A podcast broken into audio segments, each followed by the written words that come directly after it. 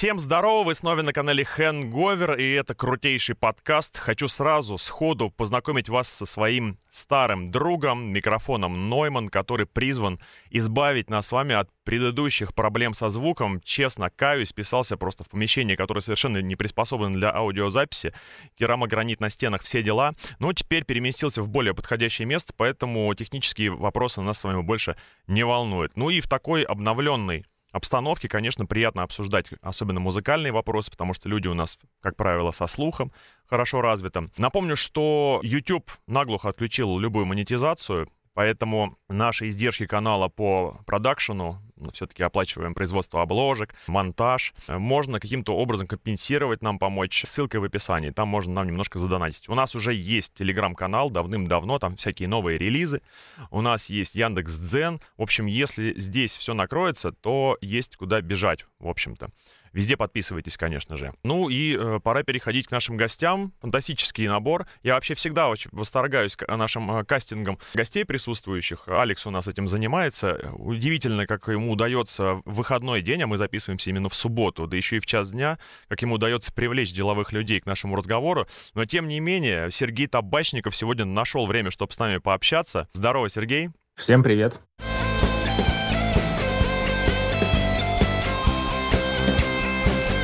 Сергей э, музыкант, Сергей блогер, артист, композитор, э, один из немногих именно рок-инструменталистов в России. И я э, за кадром у Сергея спросил, как на самом деле он себя ввиду огромного количества регарий коротко характеризует. И он мне ответил, что сейчас он в большей степени уже видеоблогер все-таки. Что за трансформация? Почему именно это направление основное?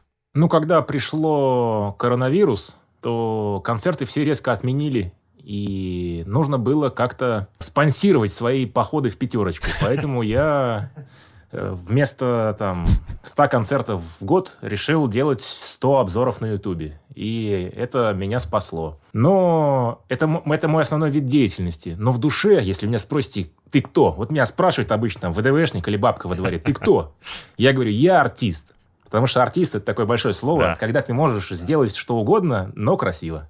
А красиво ты сделать можешь, на самом деле. Я буквально вчера смотрел твое последнее видео по поводу педалборда 2022. Там вообще ход, который я не мог предположить, что после дисторшена можно последовательно врубить еще овердрайв. В сознании музыканта обычно эти две примочки разнесены по отдельности и используются по отдельности, в общем-то. Вот этот э, микс такой получился. Пока я не перешел к представлению других гостей, вопрос педалборда — это вообще супер вопрос для любого гитариста. Может быть, есть какой-то секрет, как создать тот самый универсальный педалборд, в котором будет ровно то, что нужно вообще каждому абсолютно? Э, ну, здесь нужно побольше пробовать. Не напасешься. Да, сидеть на Ютубе и смотреть обзоры – это бесполезное занятие, потому что это все делают они, а ты должен сделать это сам. Берешь примочки, так, сяк, меняешь местами, и чем больше у тебя попыток, тем больше у тебя представлений и разных интересных ходов, которые нравятся лично тебе. Поэтому невозможно купить инструкцию и так далее. Только пробовать. Эмпирическим путем, так сказать. Едем дальше. Да, на это у нас вся жизнь. Надеюсь, долгая и счастливая. Никита Грустков, шоколадный торт. Здорово, Никит. Привет, привет, привет.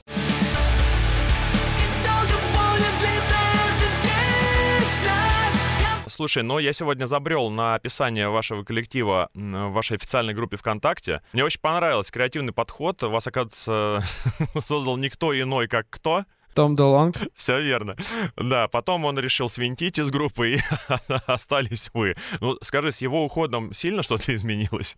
Но э, стало чуть-чуть хуже, конечно, но мы как-то более-менее Отлично, функционирует. Барахтаемся, да. Да, как себя ощущает группа «Шоколадный торт» на момент середины апреля 2022 года? Это сейчас, получается, или Это когда? именно сейчас, да. Вот прям в этот день. Вы кто? Вы группа, которая думает о будущем? Вы группа, которая прямо сейчас врубит по полной программе? Может быть, вы группа, которая сейчас сидит в студии? А, слушай, очень странно мы себя ощущаем, потому что мы последние полгода дописывали наш альбом, и он на самом деле уже готов как месяца четыре, мы просто ждем, чтобы его выпустить, и есть определенные обстоятельства, которые нам это не дают сделать, но мы вот вот-вот готовы э, выпускать, готовы делать концерты, выступать и все такое. Крутота. На низком старте, что называется. Да. И третий наш гость Антон Корсюков, группа Копенгаген. Привет.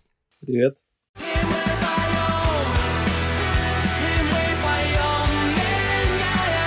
Антон, мне кажется, или вы выступали на русском Вудстоке? На русском Вудстоке нет. Не было такого?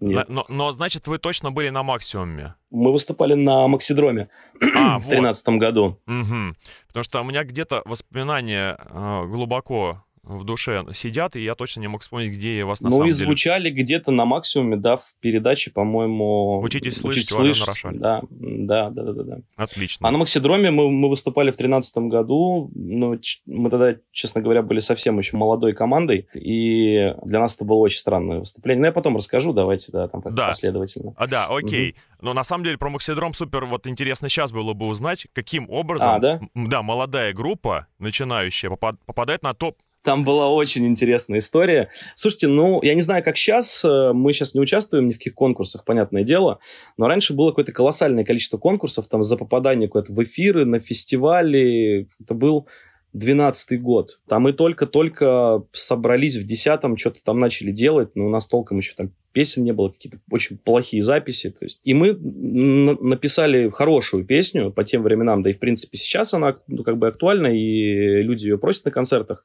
Вот. Называется она «Не при делах».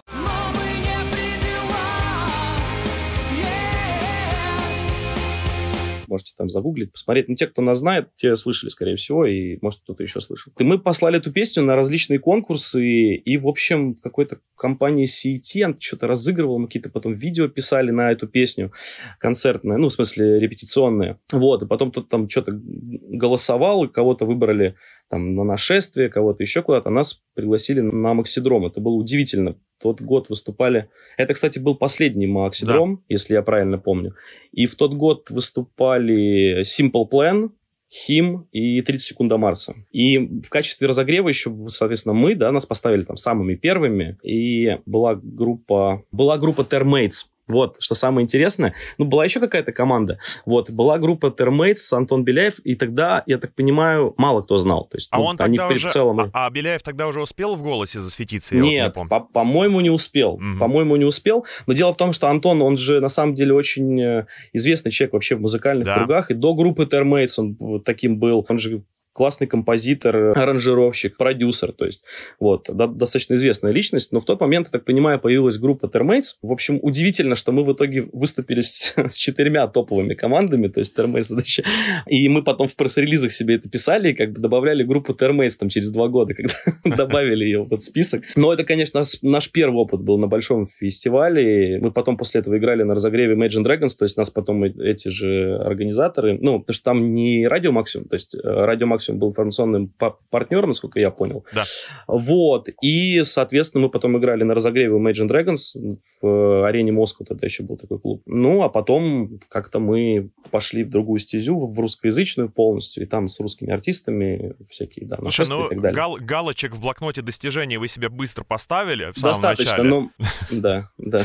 Да, парни, по поводу фестивалей, по вашему мнению, это вообще полезно на них выступать? Что это дает? хороший опыт дает. Вот мое мнение такое. Ну, вообще, честно говоря, я не очень люблю э, open air. Мне больше нравятся фестивали в, на больших там стадионах, закрытых или площадках, крупных там клубах. А, так, э, большой хороший опыт. Я уж не знаю по поводу притока аудитории. Но с Максидрома, естественно, никакого там толком притока аудитории не было. Кроме девочек, которые нас поймали, когда мы стояли у, у значит, у, у какого-то там, ну, типа у ограждения, смотрели там вот так вот, как выступает э, Хим, очень сильно вот с такими глазами. И к нам побежали девочки, такие, о, парни, вы же сейчас выступали, передайте, пожалуйста, вот этой группе Simple Plan.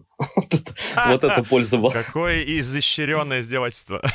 Там была какая-то матрешка просто. А вы в матрешечку могли бы запихнуть флешечку со своей демочкой, и все бы... Ну, и она бы уехала в Канаду спокойно. Она бы уехала в Канаду, и все, и там бы осталось. Вот на этом бы все закончилось. Окей. А, да. Приток э, каких-то, наверное, слушателей, но сложно это проанализировать. А так, да, опыт самое главное. Угу. Никита и Сергей, у вас тоже опыт выступлений на фестивалях тоже, наверное, успел накопиться? По поводу нужен он или нет, тут спорно, зависит от фестиваля. То, что опыт э, есть, это точно, но по большей части у нас он был изначально негативный. Если кто-то помнит, был когда-то давно фестиваль Крымфест. Это вообще отдельная боль, и мы туда проходили отбор как молодая группа. У нас тут в Питере в клубе Мани Ханя. Мы позвали очень много своих друзей, за нас все проголосовали, мы туда поехали за свой счет, э, там, на малую сцену, которая должна была быть малой, в итоге была одна, средняя, не приехала половина хедлайнеров. В общем, ну, это был очень печальный опыт. Потом нас как-то позвали на фестиваль Тамань. Тоже, как бы, лучше, чем Крымфест, но все равно, как залупа, да, можно здесь же материться, правильно? Безусловно. Вот. Там мы играли на малой сцене, тоже нам мы хотели после этого сделать тур, нам не оплатили половину дороги, которую обещали, и в целом условия там были какие-то жуткие. После этого я прям очень был негативно настроен к фестивалям, но в прошлом году, в 21-м, казалось бы, ковид, и там дикую мяту отменили за сутки, что-то такое. Мгм. Но мы участвовали на двух фестивалях, на которые нас позвали, и они оба состоялись, и эти оба фестиваля были крутые. Это был Панк Рупор в Москве и Rock Fest в Липецке. На Rock Fest я вообще, наверное, впервые себя почувствовал э, музыкантом в плане вообще отношения организаторов к себе, э, в плане условий и вообще всего там трансфера, еды, там на сцене саундчека и всего такого. Вот. Отличный фестиваль был, жалко, Скажи, что... скажи, ну, а вот а, от чего ты считаешь зависит ощущение музыканта на фестивале? Видишь, фестиваль фестивалю рознь получается. Организаторы, они некоторые просто наплевательски относятся к группам, а некоторые о них да, беспокоятся. То есть это зависит Да. от, от оргов. Я могу сказать, как было с фестивалем Fox Rock Fest. Для нас это было в новинку. Нам, во-первых, оплатили там билеты на самолет, потом нас сразу там встретили, посадили в машину, довезли до фестиваля, заселили в гостиницу, дали нам суточный там на еду, отвезли на территорию фестиваля. Там были эти ПЦР-тесты мгновенные, в общем. Не суть, главное, что все состоялось. А мы сходили на интервью к Яне Чуриковой. Для нас это вообще был типа вау, Яна Чурикова. А, потом выступили отлично, то есть там у нас не было саундчека, но нам помогли быстро все подключить. Потом, не знаю, подходили много людей фоткаться, при том, что я не знал, будет ли наша аудитория вообще там или нет. И заплатили при этом еще и гонорар хороший. Так что это какое-то чудо было. Джекпот просто. Так и должно быть вообще. Так и Ну, должно быть. Да, так и должно быть. Это нормально. Хотя, знаешь, Никит, на самом деле у нас тоже, вот я рассказываю это про Максидром, там тоже все, кстати, оплатили, вообще все, только гонорара не было, потому что мы были группой э, разогревной, да, там конкурсной. У нас был классный, вот ты сейчас вспомнил про Крым, в 2013 году, Крым еще Украина, значит, э, что у нас там получается, э, Судак, мы приезжаем туда, мы тоже играем там на какой-то тоже какой-то конкурс, в очередной раз мы выиграли, то есть мы там во всех возможных конкурсах участвовали. Это случайно не, Играли- сосед- не соседний мир был Соседний фестиваль? мир, Мы да, играли, соседний в, мы мир. играли в тринадцатом году, я играл со своей группой на соседнем мире на малой сцене. Вот, и ты, ты, значит, я тоже играл на малой сцене, если ты играл тогда, то ты помнишь, что во второй день с утра случился ураган. Там трэш был просто. У нас, да, у нас второй вокалист, у нас же в группе два вокалиста, ну так, просто кто не знает, кто познакомится, потом бу- будет слушать песни, два голоса, это нормально. Значит, у нас второй вокалист, он так прям спортом хорошо занимается, он по утрам там в 6 утра встает в турах и там что-то отжимается, ходит, значит, и э, я слышу что-то на улице прям тревожно очень. То есть я проснулся там поздно, на улице тревожно, забегает Саша, короче, весь просто мокрый насквозь, закрывает двери, ну как будто там все, там как бы уже апокалипсис начался, и мы реально смотрим, как вот так за окном летают ветки параллельно земле. А мы до этого выступили. То есть мы выступили в первый день. И там все было солнышко, значит, там хорошая сцена, какие-то люди пришли на малую сцену. Было, ну, классно, реально. Мы пошли после того, как случился ураган, мы пришли на малую сцену, и там, ну, ее фактически нет. То есть там просто грязь по колено, совершенная жесть. То есть э, залило на малой сцене пульт. Большую сцену там как-то удалось спасти, то есть они там что-то сделали с пультом. Рядом стоит палаточный городок, где люди просто из палаток выливают воду там со смартфонами, там с планшетами. вот ну, даже вот не вместе. воду, это такое э, э, однородное месиво. Но самое интересное, что никто этому делу не опечалился. Звукорежиссеры там, ну, главная сцена, они быстренько там повесили все каркасы, все эти баннеры и налаживали аппараты. Здесь, короче, посчитали количество каналов, ну, типа там залило условно там, там 6 каналов, осталось там условно там 26 каналов. Или, ну, в общем, и они как-то там, типа, ну, давайте мы меньше инструментов используем. Остальные группы там потоком шли. И самое главное, что тут же девчонки устроили бои в грязи. Да, вот это прям сразу же. Первое, что сделали, это бои в грязи в майках. Вот это нормально было. Вот это рок-н-ролл. Не Се- переживай, в Крыму это нормально, видимо. Сергей, приходилось участвовать в чем-нибудь подобном на фестивалях? Да, мы бывали на фестивалях. Но вообще, с точки зрения зрителя, это прекрасно, потому что слушать группу полтора часа – это пытка, это невозможно. Нужно быть действительно фанатом. Поэтому, когда вы смотрите фестивали, там группы выступают по 30 минут, это замечательно. Во-первых, они исполняют золотые хиты, и вот 30 минут, потом следующее, не нравится, пошел там, погулял и так далее. А с точки зрения артиста, да, поток большой, технически все непросто. Поэтому самое главное, не надо настраиваться, что у вас все будет как у металлики, потому что с вами не приехало 12 фур там и 200 техников. Поэтому просто ты приходишь, это фестиваль, это буддическая тема. Ты приходишь, и вселенная дает тебе то, что ты должен получить. Вот примерно так. Но самое главное в фестивале, это когда ветер ласково обдувает твои бубенцы. Вот это вот мне больше всего нравится. Когда ты стоишь, и вот он поддувает. Потому что в вонючем клубе все, конечно, не так. Прекрасная характеристика, абсолютно. Э, я думаю, что тема раскрыта тотально. Хочу перейти к новостям, тем более, что тут достаточно все так помпезно. Курт Кобейна мы все уважаем, безусловно, группа Нирвана. И есть такой фильм «Последние дни Курта Кобейна».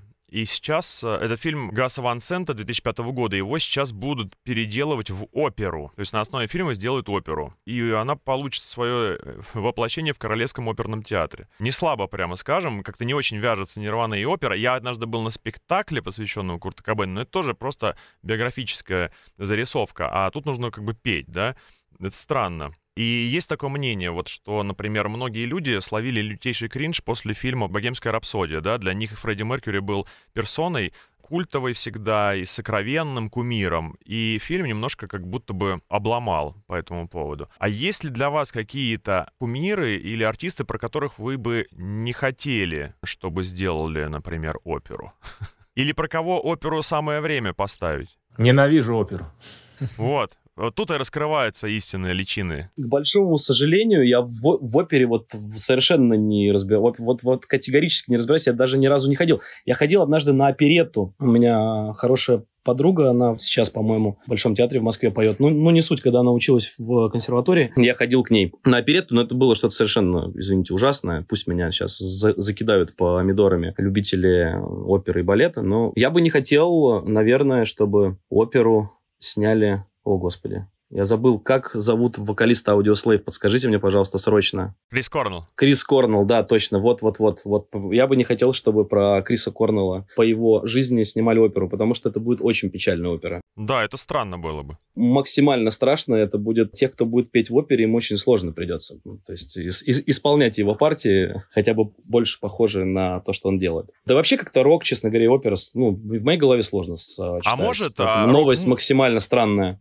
Странная, да. А может вообще рок-музыка создать э, новую волну развития классических жанров? Допустим, выпадает вот из обоймы многих людей та же опера или джаз, да, допустим. Если туда ракешничка немножко добавить, это популяризировать можно за счет этого классические жанры? Например, вот пригласить Сергея с электрухой, чтобы он придал ей более рокового звучания. А ритм или соло? А... Электруху какую брать, ритм или соло? Бери, бери обе, все пригодится. Сереж, тебе тогда придется играть на а- а- акустической гитаре без подзвучки вот в этой яме, то есть там с, со всеми музыкантами остальными, потому что там не принято ничего поотключать, все играют. Ну, как, как минимум так было всегда, и ты будешь играть на акустике эти свои. Нормально. Попадать на дно ямы — это мой конек. Значит, э, как говорится, нужно достать до дна, чтобы оттолкнуться и получить что-то новенькое. Вклад Курта Кобейна в гитарную культуру, Серег, как считаешь? Он не виртуоз же гитарный, но при этом есть отличнейший разбор его как композитора и как эм, гармониста. И вот в этом он вроде как гениален. Эм, давайте так. Гармонии Нирваны мажорные, но тексты депрессивно-минорные. Вот в этом весь прикол. Если слушать чисто музыку в миди, например, как мы раньше делали в 72-м, то все мажорное и прикольное. А когда ты добавляешь его тревожный голос и его тексты, получается нирвана. Угу, такая. То это необычное дело. Сейчас все как бы минор и играют, и поют. И тогда получается вот эти вот самоубийства и так далее. А он решил вот замиксовать. Ну а как гитарист непосредственно, что ты можешь по поводу его стиля игры сказать? Вот если бы Нирвана сейчас только становилась популярной группой, она попалась бы тебе на глаза, и ты оценивал бы ее с точки зрения гитарного критика. Хорошо, хорошо. Все хорошо. хорошо. Суть Бейна в его ритме, ну, он более перкуссионная тема. Не, про, не гитарная тема, а гитара как элемент перкуссии шумящая. И в этом плане он, конечно, мастер. Ну, потому что он заставлял и себя, и всех э, своих музыкантов репетировать по 8 часов в день. Они именно играли вместе, чтобы получился этот грув живой. Поэтому это круто. Его, по-моему, слова после Nevermind, что э, идти в студию записывать трек нужно тогда, когда тебя от него уже тошнит. Да, сейчас просто все приходят такие, ну вот, давайте за 30 минут что-нибудь запишем, потом нарежем, и все, будет хорошо. И получается, ну, говно. И это слышно. А когда ты действительно играешь песню уже 7 миллиардов раз, и ты к ней привык, и все получается, и ты приходишь записывать тогда она и звучит здорово. В этом, я считаю, упущение модерна и кайф того времени. Потому что все было очень дорого и, и пленочно, и нельзя было так свободно себя вести. Нужно было готовиться. Антон, Никита, а вы записываетесь на студии, когда от песни уже подташнивает или на пике любви к ней? У нас всегда по-разному происходит. Ну, раньше мы, конечно, то есть, ну, опять же, я говорю, мы начинали достаточно давно. Ну, понятно, тогда уже технологии все были, но нам надо было учиться играть. То есть, в первую очередь, нам надо было учиться играть для того, чтобы что-то записать. Поэтому нам приходилось, безусловно, как говорит Сергей, песню задрачивать до кошмара просто в голове. Мы играли ее там, да, по 100 там раз и так далее. Но при этом это очень хорошо отрабатывало технику, и когда мы приходили, мы тогда сейчас вот, если так, обратите внимание, похвастаюсь, мы на своей студии находимся находимся, которую мы недавно построили. А раньше мы писались на студии «Добролет». Замечательная студия, но она дорогая. Это то же самое, что говорит Сергей, это дорого. Поэтому надо было все делать быстро. Чтобы делать быстро, нужно было все готовить очень-очень грамотно и четко. Сейчас, учитывая, что у нас есть своя студия, во-первых, она нас расслабила ужасно. То есть мы теперь как бы, ну, давайте сегодня что-нибудь запишем там посидели, чаю попили, блин, давайте завтра. Ну, то есть так, это, это расслабляет немного, потому что, ну, Хочешь, приходи в любое время, репетируй, пиши. Ну и плюс э, появляются просто иногда песни, которые вот вообще сразу, то есть через две репетиции там все уже собрано, аранжировка понятна, то есть все инструменты на своих местах, ну так сложилось. Вот, какой-то симпл, то есть не нужно там ковырять аранжировки, то есть она так работает. Все, тогда ее можно писать. А бывает такое, что над песней работаешь ну, прям месяцами, и что-то не хватает, и где-то там какие-то частотные диапазоны не заняты, в каких-то частотных диапазонах что-то толкается.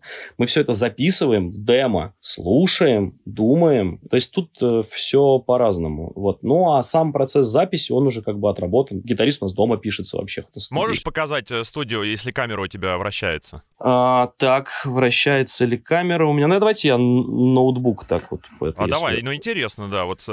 вот. Но я так постараюсь, чтобы ничего тут не сломать, не зацепить. У нас тут барабаны, всякие тут лежит барахлишка всякая. Вот. Но я не буду в микс-рум идти, потому что это неудобно. Там вот у нас за стеклом есть микс-рум. Довольно уютненько. Да, и у нас тут все по- сделано там по фэншую. У нас нет ни одного острого угла в студии, ни одного прямого угла нет, все только тупые углы, потолок вот такой вот весь. То есть, ну, это мы разрабатывали вместе со звукоинженером. Короче, студия у нас хорошая, и если мы говорили вот про ковид, Сергей говорил, что он пошел, так скажем, в, в блогерство, то мы 8 месяцев строили студию просто все.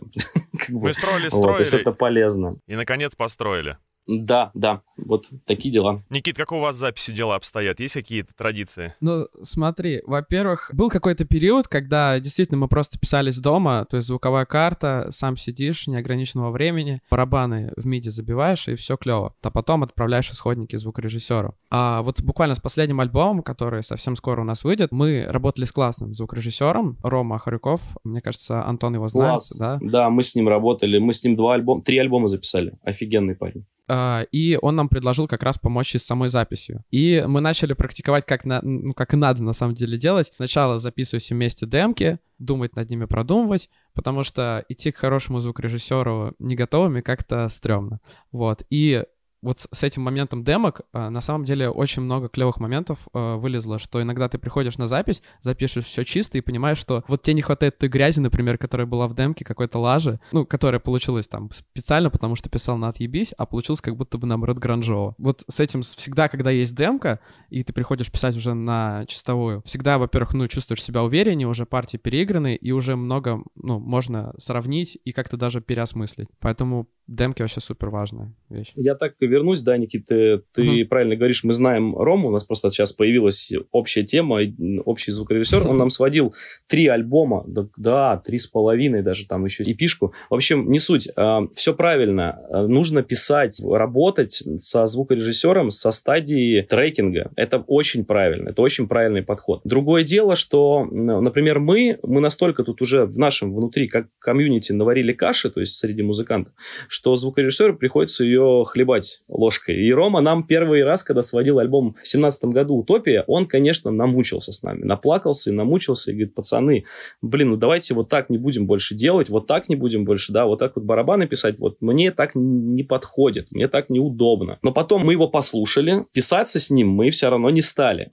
Но благодаря вот, то есть да, это все там путь каких-то ошибок, не знаю, эгоизма какого-то там, самовлюбленности. Но просто за это время мы настолько хорошо с Ромой сработались, что он уже просто там звонит мне, говорит, что там Володя барабаны пишет, пусть пришлет мне там фотографию стафа своего, там, да, как бы все нормально, я посмотрю, где микрофоны стоят, там все как бы. Барабанщик прислал, значит, свой став, чтобы он там записал какой-нибудь кусочек дорожки, там, удар по снейру, там, куда-нибудь в оверхеды, чтобы послушать просто как это. Но он мне пишет, что Антон, типа, ну, я им пишу там все, он говорит, да, все нормально, пусть пишется. Знаешь, бывает просто такой момент, когда ты срабатываешься с человеком, и ему уже не нужно с тобой находиться на студии, там, да, то есть он уже все знает про тебя. Тем более, когда он пережил боль, связанную с этой группой. То есть он уже знает все слабые стороны команды и понимает, что потом мы будем у него просить, что добавить, там, что убавить, как нас там раскидать наши голоса там по панораме. Вот, он уже все это знает, и поэтому как бы с ним здорово работать в этом плане. Ну, вообще с любым. Это я сейчас Рому как пример. А мы э, говорили, да, про то, что, конечно, делать это правильно. Вообще, то есть, ну, на Западе есть такое понятие, как саунд-продюсер. У нас оно тоже есть номинальное, но это работает э, так, что человек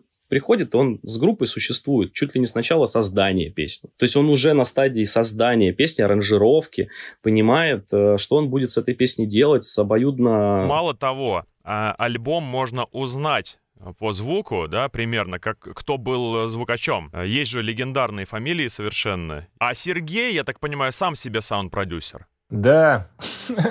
Это очень удобно, Сереж, да? Пришлось, правда, испортить 6 альбомов, прежде чем научиться, но ничего, зато теперь я могу. А теперь ты... я экономлю ну, деньги. Перезапиши их заново. И можно и так. Слушайте, а вот... Короче, да, да саунд-продюсер — это очень важная тема, но такой момент, что не все люди, не все артисты доверяют то есть саунд-продюсер должен быть каким-то авторитетом, чтобы он мог говорить, вам нужно здесь прибрать, здесь там туда-сюда, и группа слушается, и вместе получается что-то. В основном получается конфликт. Давайте сделаем вот так. Нет, ты ничего не понимаешь, ты дебил. Давайте не будем делать так. Вот драка и туда-сюда, и ничего хорошего не выходит. Поэтому Такие союзы редко получаются успешными. Угу. У меня Слушай, сейчас... Сереж, ну это, видимо, не знаю, так то, только в России работают, что за, за рубежом в основном, насколько я знаю, все работают с саунд-продюсерами, там, ну, я говорю про, про топовые команды, но потому что это бизнес, они там все грамотно прорабатывают и понимают, что так надо действовать, вот, а по-другому иначе не, не получится. То у нас, конечно, много эгоизма, и каждый знает, да даже у нас в группе там, я думаю, что везде, каждый знает, как правильно а должен знать и быть, так скажем, шит контролем должен быть один человек, который скажет, что вот будет так, и это будет работать. Его надо слушать. Так что Сереж правильно говорит. Мне посчастливилось э, познакомиться с таким прекрасным гитаристом и звукачом же Сергей Сухов. Он играл в «Седьмой расе», в «Мои ракеты вверх». Сейчас он с Мазаевым работает. И он же и звукач, в общем-то. У нас есть шутливая группа с моим коллегой по утреннему шоу, называется The Translators. Мы играем всякие каверы, и он, э, Серега, согласился с нами поиграть на последнем концерте в тоннах. И э, как приятно, когда человек сам на себя берет инициативу, у него в руке этот планшет, там все бегуночки. Я понятия не имею, чем он там занимается, но он очень уверенно все рулит и реально звучит круто. Получается, что если взрастить внутри у себя в коллективе такого человека, это же вообще супер класс. Вот так бывает. Какие еще песни вы знаете? Да. В жизни так бывает. Не знаю. Сейчас подтормаживает немножечко. Да. Интернет отлично ловит. Выключи VPN. VPN нету. Мы все про тебя знаем. Не, VPN у меня на мобильнике. Вы пользуетесь VPN, расскажите? Да. А что? Простите, что, товарищ майор? Что вы спросили? Я бы хотел уточнить. Пару важных деталей. А я даже без товарища майора, я реально не пользуюсь VPN. То есть, ну, просто я никогда, я никогда не был там человеком, который зависает в соцсетях. Вот серьезно, ну, как бы я достаточно консервативен в этом плане, и поэтому, ну, там, типа, отвалился Инстаграм, ну, и бог ты с ним. То есть, ну, не нужен мне VPN, вот и все. Я прекрасно существую в рамках реалий нынешних. Пока они еще не совсем закручены там в мясо, да, как бы, то как-то пока нормально и без VPN. Потому что человек, чье детство пришлось на доцифровую эпоху, еще помнит, как, как это занять себя реальным делом. Да, ну, в конце концов, есть какая-нибудь условная сеть ВКонтакте, где тоже можно с кем-нибудь там списаться и что-нибудь там выложить, если очень хочется. Сергей, поскольку ты видеоблогер, то ты напрямую зависишь от э, цифровых площадок. Давай я тоже буду так делать. Где а! сейчас вот реально прям размещаться, что все было окей? Яндекс.Дзен, не знаю, не работает, честно говоря. Это очень похоже на какую-то лютую нет. свалку всего подряд просто иногда. Рутюб, недавно, кстати, у них была презентация, когда стало ясно, что, возможно, Ютуба не станет. Где блогеру развернуться-то сейчас можно? Все очень не очень, потому что люди, аудитория разбежалась по разным соцсетям, маленькими группками. И чтобы сделать хоть какой-то охват, нужно во все эти соцсети дублировать свой контент. Это отнимает очень много сил, времени. И рейтинги везде не очень большие. Ну, от каждой группы по чуть-чуть, от каждой соцсети. Поэтому непросто стало доносить информацию. Хотя это основная деятельность. Ты должен класть людям в мозг какие-то вещи постоянно. Сейчас нельзя просто сделать анонс, типа, у нас там вышел альбом до свидания.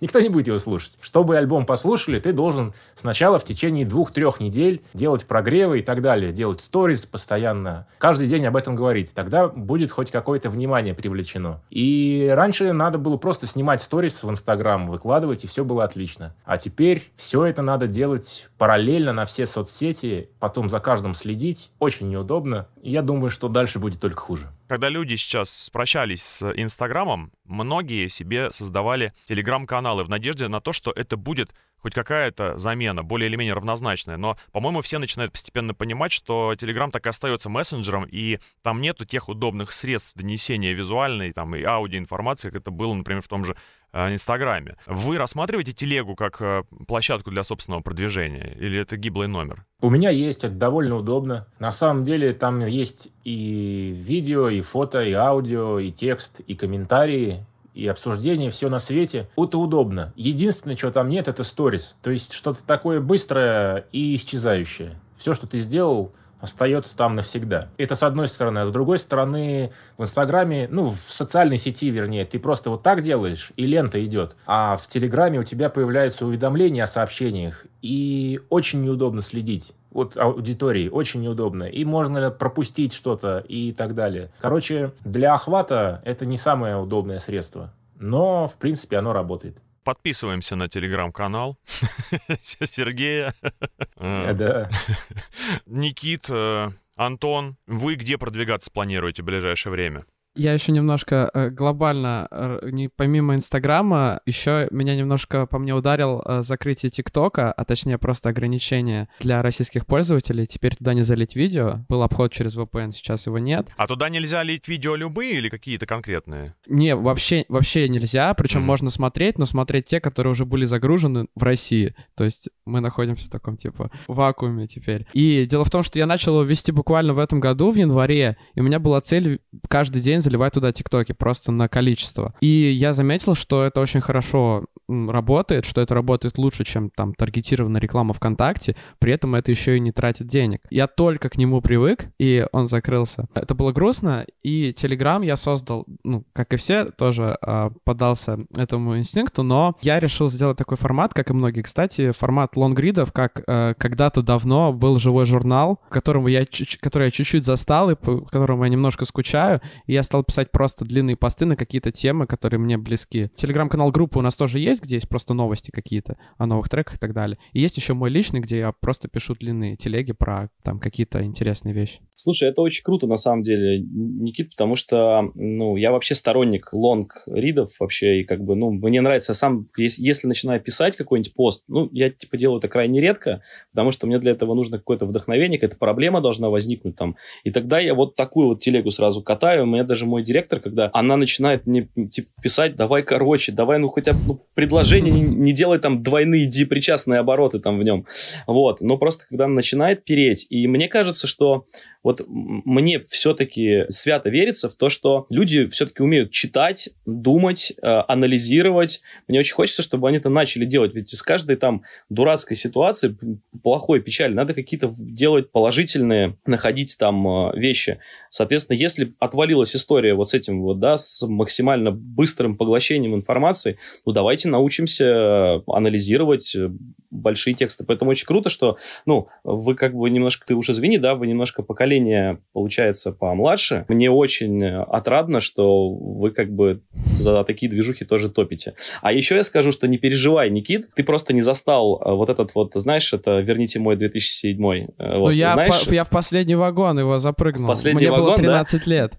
А, да? Ну, просто тогда я уже начинал заниматься музыкой, но очень плохую музыку играл, но не суть. Знаешь, как тогда люди, как тогда вот Аматори, Стигмата, там, а, Последние танки в Париже собирали свои концерты? Они стикеры клеили в метро. Это один из видов был продвижения. Тогда уже, по-моему, появилось, да, тогда только появилось в ВК, и никто еще толком не знал, как. Но они собирали, блин, огромные, там, пяти тысяч, нет, пяти тысяч не было, порт, там, сколько он там, полторы тысячи человек. Они собирали вот клеением стикеров, и нормально, то есть выживем. Самое главное, чтобы... Ну, кажется, надо сейчас к этому возвращаться. Ну, попробовать можно рекламу в Инстаграме больше нельзя делать. Ну да. Вот. Ну и плюс э, люди уже пропускают. Может быть, э, как раз будет такой цикл. Мы вернемся в 2007 Кстати, в, Москве в, в, в московском метро сейчас нету рекламы, по большому счету. Э, раньше, если вспомнить, вдоль эскалаторов висели огромные билборды, прям все, всю площадь занимали. То есть сейчас стикер на лампе, на эскалаторе будет привлекать к себе максимальное количество внимания. Другой вопрос, что сейчас это дико будет.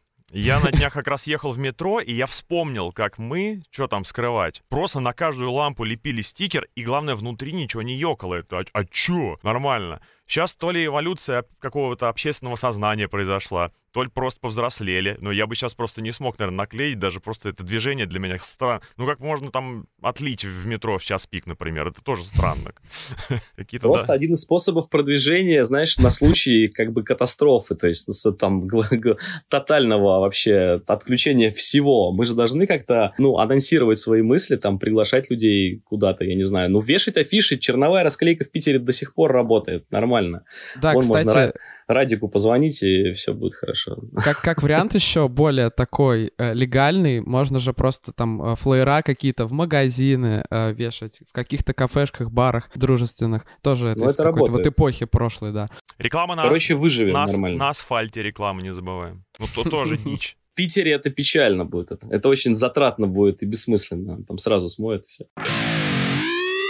Дэвид Гилмор собрал Pink Floyd спустя 28 лет, чтобы выпустить песню в поддержку Украины. Они выпустят новый трек в связи с тем, что хотят распространить это послание мира и поднять боевой дух людей, которые защищают свою родину. Причем он рассказал о записи довольно много там в интервьюшечке, но самое интересное, как мне кажется, то, что песня записана совместно с вокалистом Boombox Андреем Плывнюком. Интересная инициатива, и она вообще отсылает гораздо более глобальной теме. Музыка как способ сподвигнуть кого-то на действие. Иногда же, нет, всегда почти музыка влияет на человека. Причем одна и та же песня может и вызвать какой-то лютый восторг и подъем, в то же, и она же может загнать в депрессуху, например.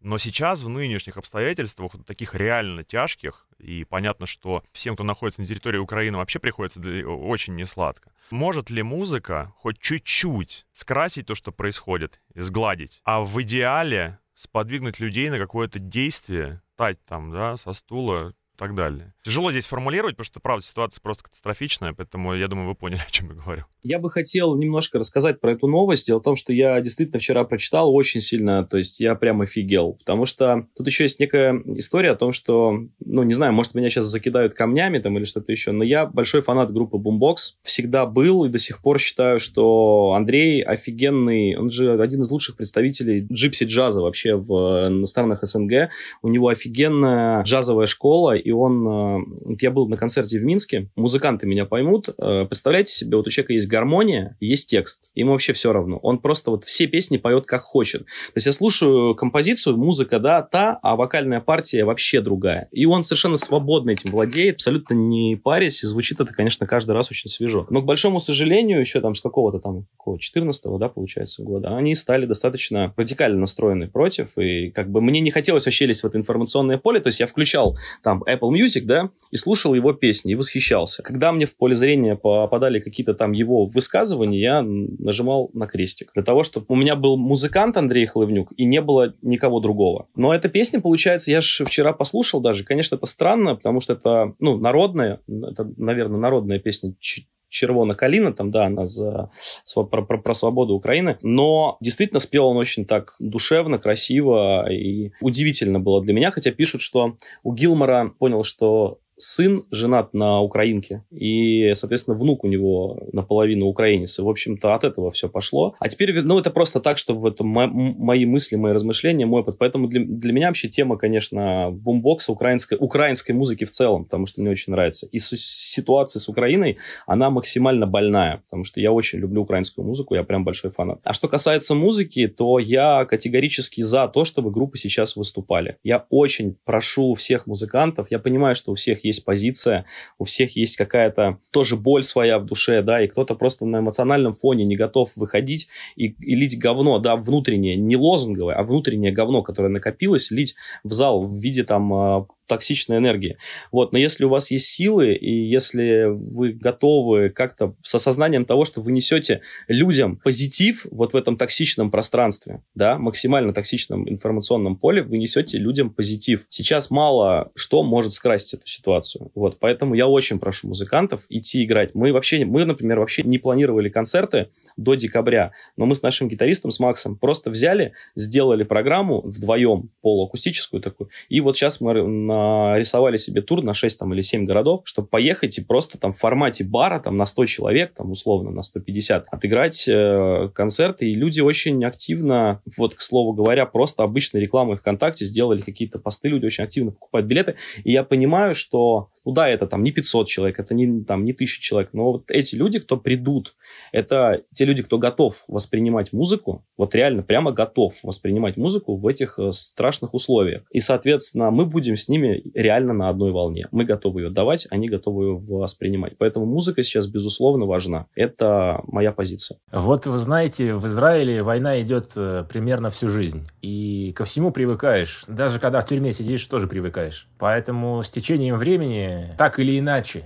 тебе нужно ходить к бабе, тебе нужно ходить в ресторан, тебе нужно ходить на концерт. Это развлечение, это сфера твоей жизни. Поэтому на концерты ходят. Пусть не сразу, но они все равно будут ходить со временем, когда они зададутся и привыкнут. Зададутся, к, я имею в виду, к этой атмосфере паники и хаоса. Они скажут, сука, уже больше некуда тянуть и ждать. Я хочу на концерт группы. И они идут. И если бы этого совсем не было, то не было никакой бы отдушины, как у нас говорят в книгах по литературе. Поэтому это действительно очень важно. А те, кто полностью отказывается от концертов, они, видимо, имеют острую социальную позицию, может быть, в своих текстах или где-то еще. Музыка должна быть доброй, она должна успокаивать. Просто чтобы выступать на сцене, должен быть определенный запал, да, все равно в состоянии когда ноги слегка ватные, ты особо залу ничего не дашь. И вот тут вопрос, что многие отмены, как раз, мне кажется, связаны с э, психоэмоциональным состоянием самих исполнителей, потому что не совсем клеится картинка, происходящая в жизни, с необходимостью веселить, как бы, да.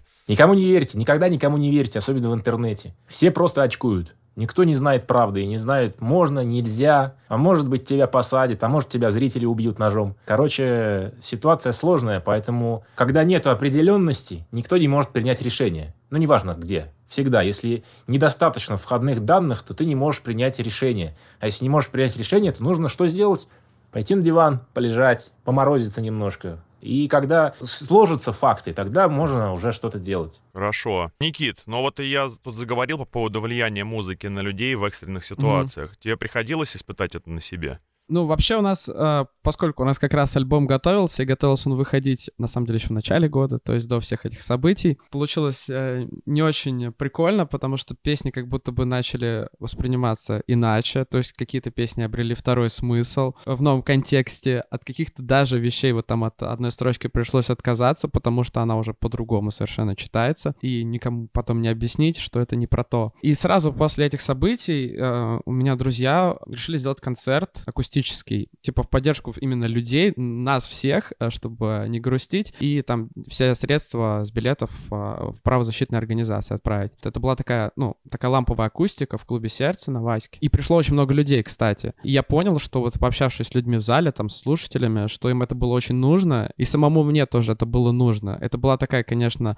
акустика с ноткой грусти, то есть мы еще взяли самые такие песни, душераздирающие, еще кавер на луч солнца золотого, ночь пройдет, наступит утро ясно, Но это такое. удар ниже пояса. Это удар ниже пояса. Но я понял, вот еще сейчас, походив на другие концерты, я понял, что это реально нужно, и в нынешней ситуации это то, что меня как-то, наоборот, спасает психологически. И вопрос о том, выпускать музыку или нет, ну, конечно, выпускать. То есть мы как только будем готовы, мы сразу пуляем альбом. Несмотря на то, что я немножко переживал, то он, в отличие от нашего предыдущего творчества, он немножко более такой грустный и не жизнеутверждающий. Но я думаю, что любые эмоции сейчас людям нужны, вот. э, Главное, что он в любом случае от, на отвлеченную тему. В плане того, что песни заиграли новыми смыслами, это да, это не, не только у тебя, мне кажется, сейчас все Да, песни да. заиграли. У нас, у нас тоже это там как бы уже пишут там э, люди мне, что да, оказывается, вы же тут писали такие пророческие слова. У нас просто есть социальные песни, они такие анализирующие, больше не лозунговые, просто там, чтобы на, на, на подумать. То я понимаю, в чем дело, я боюсь, что сейчас даже песня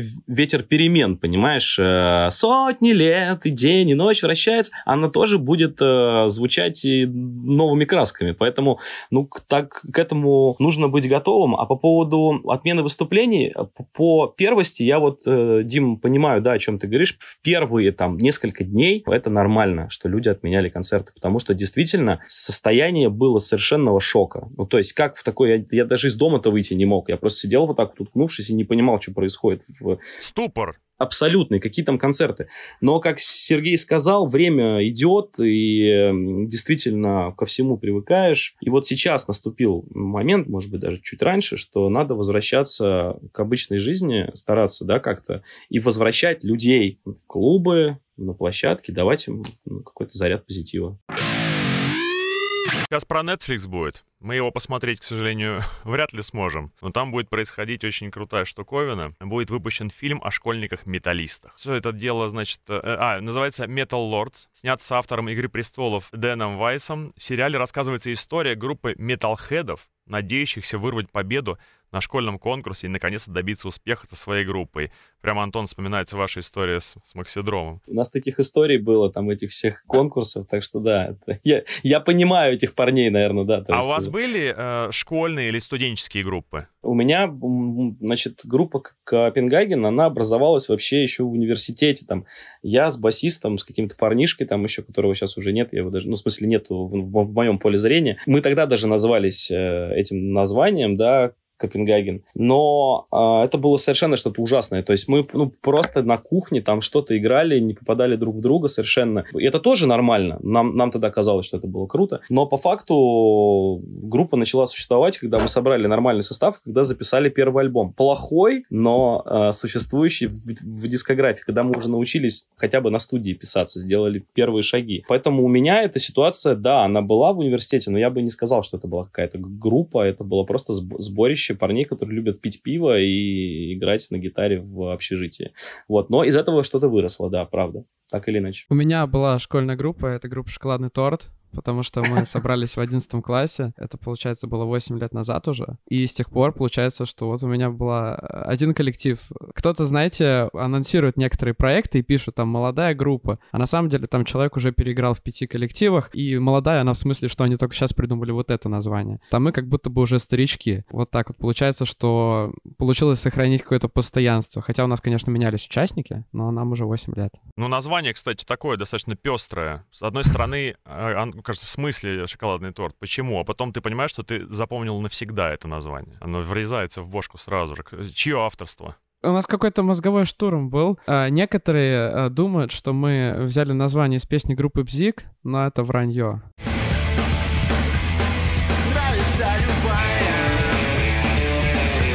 Просто вы могли, например, пойти по пути конкретных наименований тортов и назваться «Три шоколада». Есть такой торт, он очень неплохой, всем рекомендую, если кто любит сладенькое. Если трио, например, делать, да, то «Три шоколада» вообще прям четенько. Сергей, давай покопаемся в твоей молодости, в юности, э, школа. Я играл в группах лет с 13. По малолетке помотал меня тут, mm-hmm. тут, то здесь. И играли мы разные песни, начиная от Юрия Шевчука, и потом, когда стали постарше, мы играли металлику, брали концерт вот э, какой-то, в основном концерт э, Live Shit, и полностью снимали его со всеми разговорами между песнями, со всеми лажами, полностью от и до и играли это. Нас дико перло, потому что мы все фанаты Металлики. Пиво тоже пили, как на этом концерте? Косплеили, вот если так можно сказать.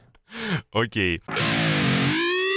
У нас группы традиционно присылают свои творения на ваш строгий суд. Я призываю вас быть объективными, в то же время не сдерживаться, потому что адекватный музыкант воспримет критику уважаемых людей и примет ее к сведению, а не будет на них обижаться. Тем более, что сами напросились. Трек, который мы будем сегодня разбирать, это Hardware Funeral Hold the Line.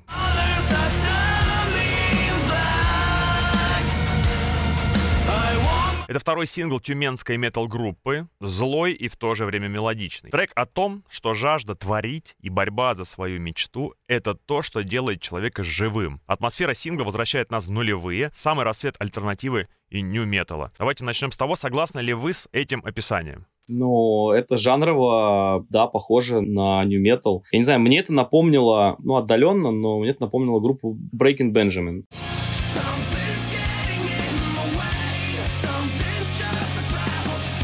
Просто проблема в том, что я вообще плохо разбираюсь в такой музыке, поэтому из меня этот эксперт э, так себе. Мне показалось, что какой-то очень мутноватый звук у них, то есть э, саунд такой э, мутный. Вот, это, наверное, из минусов. Но а самое печальное для меня, это то, что я не знаю, англи... ну, я очень плохо знаю английский язык, но при этом я как бы топлю за тексты, в группе я пишу тексты, и для меня текст это крайне важная штука. А учитывая, что я не знаю английского языка, но очень плохо, то я, ну, не понимаю, чем пацаны поют, и для меня это боль. То есть я слушаю это просто как музыкальное полотно, где вокальная партия представляет собой, ну, образно, если бы чувак бы сыграл на гитаре. Так, э, в рамках моего познания, познания вот этого жанра, это звучит очень, ну, ну целостно, да, здорово, парень поет. Вот, хорошо, кстати, про саунд есть, мы да. говорили по поводу важности работы с э, звукачом с самого начала, да, ведь? Может быть, это бы могло как-то помочь. Хотя, может быть, там был этот специалист, просто он, он так видит. Вопрос в том, что да, тут же нет э, чего-то правильного или неправильного. Это мое вот ощущение. То есть мне когда это напомнило, вот по ощущениям Breaking Benjamin, я включил прямо даже эту группу, там песню Daily of Jane, по-моему, называется она. Вот.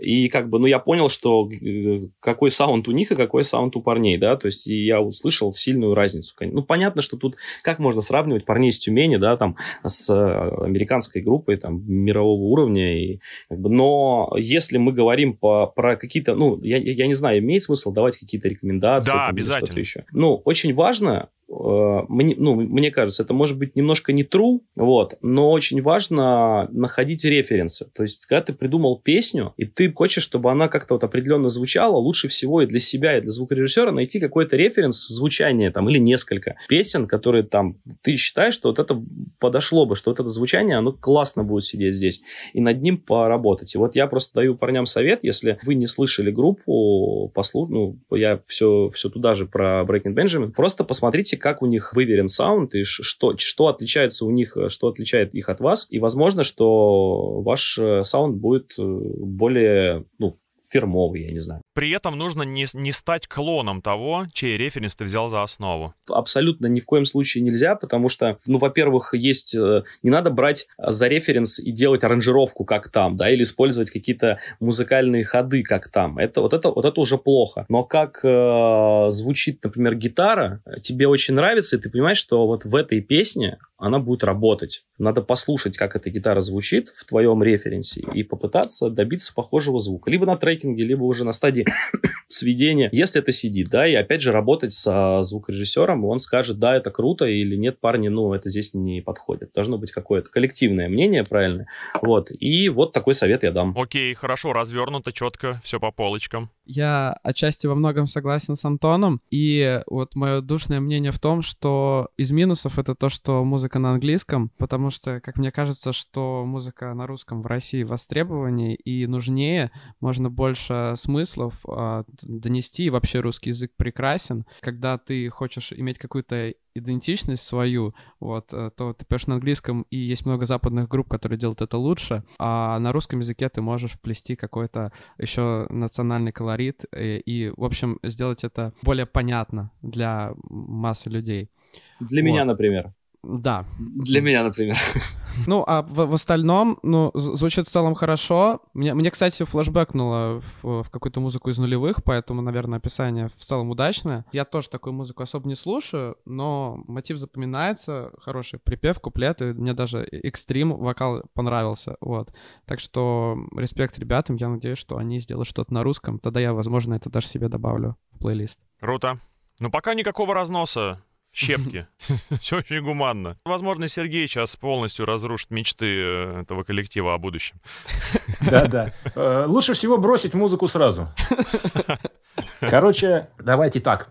Я включил, и начала играть гитара. Гитарный звук очень крутой, мне понравилось. Гитарный звук просто супер. Потом вступили классические сэмплированные барабаны, это полная хуйня. И дальше да. начал, начал петь человек. Голос звучит слишком близко нужен объем. Он звучит как будто он мне в ухо орет. Не хватает немножко вот этой глубины. И это как бы решаемые вопросы. Но нерешаемый вопрос в этой композиции припев. Он имеет какую-то мелодическую линию, но она абсолютно бессмысленна. Она не запоминается. Она вводит тебя в атмосферу уныния, потому что она очень депрессивная и невоспроизводимая. То есть задача любой композиции – чтобы я после прослушивания пошел пешком по улице и начал ее напевать. Или когда я там что-то делаю, она мне сразу в голове, она у меня играет мгновенно. Здесь все началось с хорошего звука, с плотного саунда, который должен был выйти в мелодическую развязку, которую я тут же запомнил. Но этого не произошло, и все припевы, они одинаковые, не додумали. И я возвращаюсь к философскому вопросу, про курицу или яйцо у нас говорят, типа, что лучше сделать? Взять э, мобильный телефон и снять, э, как работает э, Брэд Питт, как он играет. Или лучше взять камеру Red за 7 миллиардов евро и снять Галину из, из Ярославского театра. То есть оборудование и звук они очень хорошо работают, но если нет самой сути, то чудо не произойдет. Поэтому вместо того, чтобы прикрываться крутыми звуками по модерну, которые сейчас могут, может воспроизвести любой это просто техническое решение. Нужно стараться сделать так, чтобы песня сама по себе звучала хорошо. Это делается упрощением. Вот представьте, что вас поймали ВДВшники во дворе и говорят, ты что, музыкант, что ли? Ну-ка сыграй. И они тебе дают гитару, стакан водки, ты выпиваешь, и ты должен сейчас сыграть свою песню, и если она им не понравится, скорее всего, тебе будет больно. И если ты наш... скажешь им, ребята, послушайте, мне нужно три комбика, 7 дилеев, и здесь нужна подложка, и минусовку запустим, то сразу же ты получишь как бы пизды. А если ты просто берешь и здесь играешь аккомпанемент, а голосом даешь мелодию, и все начинает оживать. Мелодия работает в их сердцах. Ты поешь про девчонку, что ждешь, что в слезах. И все счастливы. Вот на такую аранжировку, вернее, на такую песню можно уже наложить любую аранжировку, любые звуки, и как бы ты не приукрасил, суть останется, это будет хорошая песня. Поэтому вот с этого надо начинать, с двух рук. Одна аккомпанемент, другая мелодическая развязка. Если у вас это работает, все остальное вы добавляете, и все сразу получается. Как ты считаешь, группа Tool следует э, твоей рекомендации? Я ни, ни разу не слушал. Послушай, интересно узнать, я по поводу запоминаемости треков и воспроизводения. Я послушал 42 секунды, и мне не нравится. Ну все, это не мое. Сворачивай. Окей. Спасибо огромное за мнение. Я думаю, что парни найдут себе силы принять достойно вашу критику и исключительно стать лучше за счет нее. А у нас самая сладкая часть — это ваши рекомендации по новинкам. Новинки нас интересуют вообще любые. Музыкальные, киношные, книжные, театральные. Сейчас период, когда крутейшие группы выпустили свои новые альбомы. Red Hot Chili Peppers новый альбом вышел там, да. Placebo новый альбом выпустили. Вы с чем э, к нам из новинок пожаловали? Слушай, ну раз ты заговорил про Пласибо, тогда, наверное, я начну. Конечно, крутой, крутой альбом. Дело в том, что к Пласибо относятся все с таким очень э, полярным, а, особенно последнее время, там после взрыва альбома Mets, да, и все, что они делали дальше, очень вызывают такие сомнительные, ну, или там Sleeping with Ghosts, и после этого, там, начиная с э, Battle for the Sun, у всех какие-то очень сомнения в плане того, что группа сейчас находится на каком-то высоком уровне. Они записали, значит, первый альбом за 9 лет, э, это жесть на самом деле для, для топовой мировой команды, это просто жесть. И он, конечно, стал событием, безусловно. Возможно, я буду предвзят, потому что я большой фанат Пласиба, вообще большой фанат британской музыки, очень люблю все, что связано с Британией, начиная там со времен Beatles, Oasis э, и так далее. Вот. The Who. Там просто свой, своя эстетика такая британская, его всегда можно отличить от э, американских и других э, групп. Но мне альбом очень зашел, то есть слышно, как они его проработали. Мне понравились, прям запали в душу несколько песен. Сейчас я не скажу, потому что я, опять же, плохо знаю английский и запоминаю эти вещи. Я еще просто хотел сказать, что мы раньше в 2000 каком-то 11 что ли году, до того, как э, начали там плотно продвигать свою музыку, мы играли играли каверы в том числе, да, то есть, как вот Сережа рассказывал, металлику, а мы играли каверы на разные европейские, американские группы, и среди них было прям дофига песен Пласиба, прямо дофига. И мы с этим даже выступали, нам какие-то гонорары платили за это. Мы там, мы, да, на каких-то вечеринках там, то есть, э, и с тех времен, конечно, я был вот на днях, как, когда альбом вышел, был очень радостный от этого. А еще мне безумно понравился в 2021 году вышел альбом группы Nothing But Thieves. Он называется Moral Panic. Это вообще офигенная команда, тоже британская, понятно мне, туда все равно все тянет. Вообще группа, конечно, произвела фурор в свое время. Они стали достаточно известны, когда выступили на разогреве у группы Muse в Риме. Это было фантастическое выступление. Broken Machine пока самый-самый крутой у них, но вот новый, который вышел в 21-м, в общем, он мне очень зашел. Очень хороший альбом. Да, два года подряд переносился их концерт в Москве, и в итоге, видимо, перенесся уже навсегда. Но я успел их застать на Park Live е, они там отыграли просто вообще тоже крутейше. Вживую все звучит и играет, и звенит все как нужно. Вокал, конечно, чумовой. Он поет круто очень, да. он очень круто поет, у него такой интересный тембр, ведь очень много, на самом деле, Сергей сказал правильно про то, что должна быть такая вокальная мелодия, которая потом ты будешь петь, и это важно. В Европе чуть по-другому, мне кажется, это работает. Там на какие-то другие мозговые рецепторы это садится. То есть тембр, в общем, такой запоминающийся, необычный вокальный тембр. Это крайне важно. И он... Ты сейчас сказал про Амстердам. У меня просто справа здесь, э, я, я на студии Радио Максимум, у меня да, плейлист да, того, что плейлист того, что сейчас прямо играет. И тут Амстердам, сейчас вот Блин 182, а, да? потом Мьюз, и потом... Да-да-да, это у нас же так было.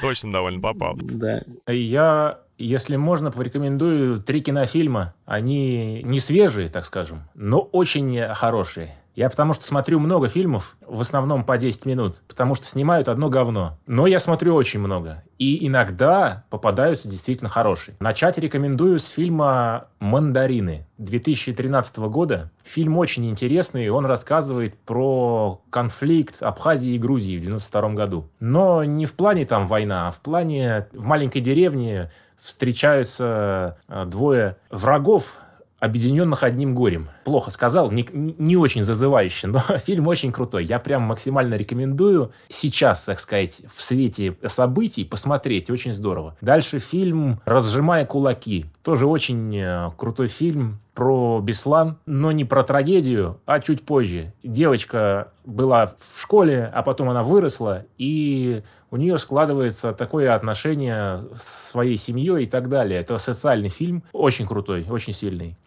И третье, фильм «Французский вестник». Он недавно вышел. Нашего друга, который снял э, отель, как Отель там, Гранд Будапешт. Э, это да, хотел Уэс сказать Ан... Астория. Уэ... Уэс Андерсон, и, и пойти режиссер. уже бухать в Асторию. режиссер Уэс Андерсон, да, офигенный фильм. Вообще все его фильмы я рекомендую посмотреть. Вот. Сергей, рассказывай про фильм, раз уж ты начал. Да, все, «Французский вестник». Это а, очень сл- сложная на самом Полотно. деле художественная работа. То есть, если вы просто включите и начнете следить за какой-то линией, типа как э, «Крепком орешке», это не сработает. Фильм состоит из миллиона деталей. И пересматривать его можно много раз и каждый раз открывать для себя новые какие-то грани, потому что это настоящее произведение искусства. Я немножко еще скажу по поводу этого фильма. Вообще режиссера Уэса Андерсона я рекомендую всем смотреть. «Французский вестник» лучше посмотреть попозже. Начните реально с отеля «Гранд Будапешт», потому что он достаточно простой для понимания. И вообще все его фильмы заслуживают большого внимания, очень большого, потому что там совершенно другая эстетика. Потом от, от него же очень крутой фильм называется «Поезд на Дарджилинг», тоже он такой попроще. Ну и «Королевство полной луны». Посмотрите Слушайте, да-да-да, французский вестник, это здорово. Сереж, спасибо, что напомнил. Прям я пересмотрел даже сам. Да, у меня тоже новинки такие, больше то, что новинки для меня лично. Но, тем не менее, я смог найти что-то, что недавно выходило. Во-первых, мне зашел э, клип и новый трек группы Ice Peak.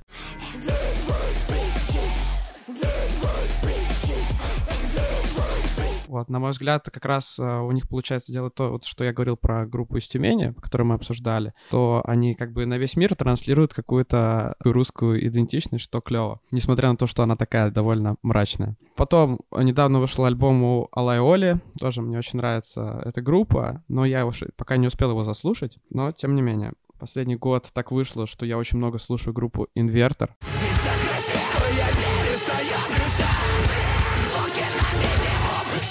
Я не знаю, как они умудрились завоевать мое сердце, потому что я не фанат металла, но как раз, мне кажется, это и показатель, что если делать что-то хорошо в своем жанре, настолько хорошо, что это может заинтересовать вообще любого. Ну и, конечно, то, что меня в основном вдохновляет на тексты, например, написание, это русский рэпчик, поэтому ATL, он как раз выпустил альбом а, ближе к концу года, 2021 вот, стабильно выпускает крутые альбомы. Хаски, ну, у Хаски чуть раньше выходил, тоже крутой. И посоветую своих друзей э, группу Шары, у нас с ними есть фит на их новом альбоме, тоже очень рекомендую послушать. Из кино я в последнее время почти ничего не смотрел, но вот недавно мы с друзьями собрались и решили пересмотреть фильм по книге Пелевина «Generation В новых э, реалиях он заиграл какими-то новыми красками, что вообще приятно поразило. Хотел посоветовать, не знаю, насколько вам актуально, но зрителям, наверное, будет. В Петербурге проходит э, прекрасная тусовка под названием Emma Land, и э, я там недавно даже диджейл. Это был мой первый опыт такой, и хочется...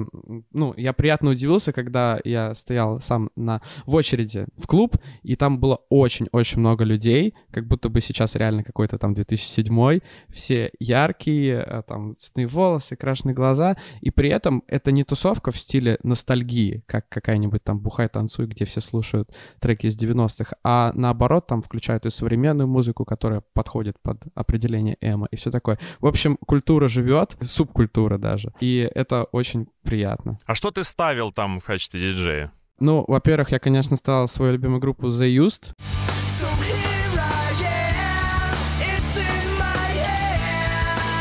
Ну, у меня был большой э, сет-лист, там было разное. Я даже поставил одну песню «Психей», которая у нас запрещена на территории РФ. Очень уж э, мне захотелось поностальгировать. Я ставил и там и Билли Айлиш условно, то есть что-то из более современного и попсового, и что-то из старого, близкого мне.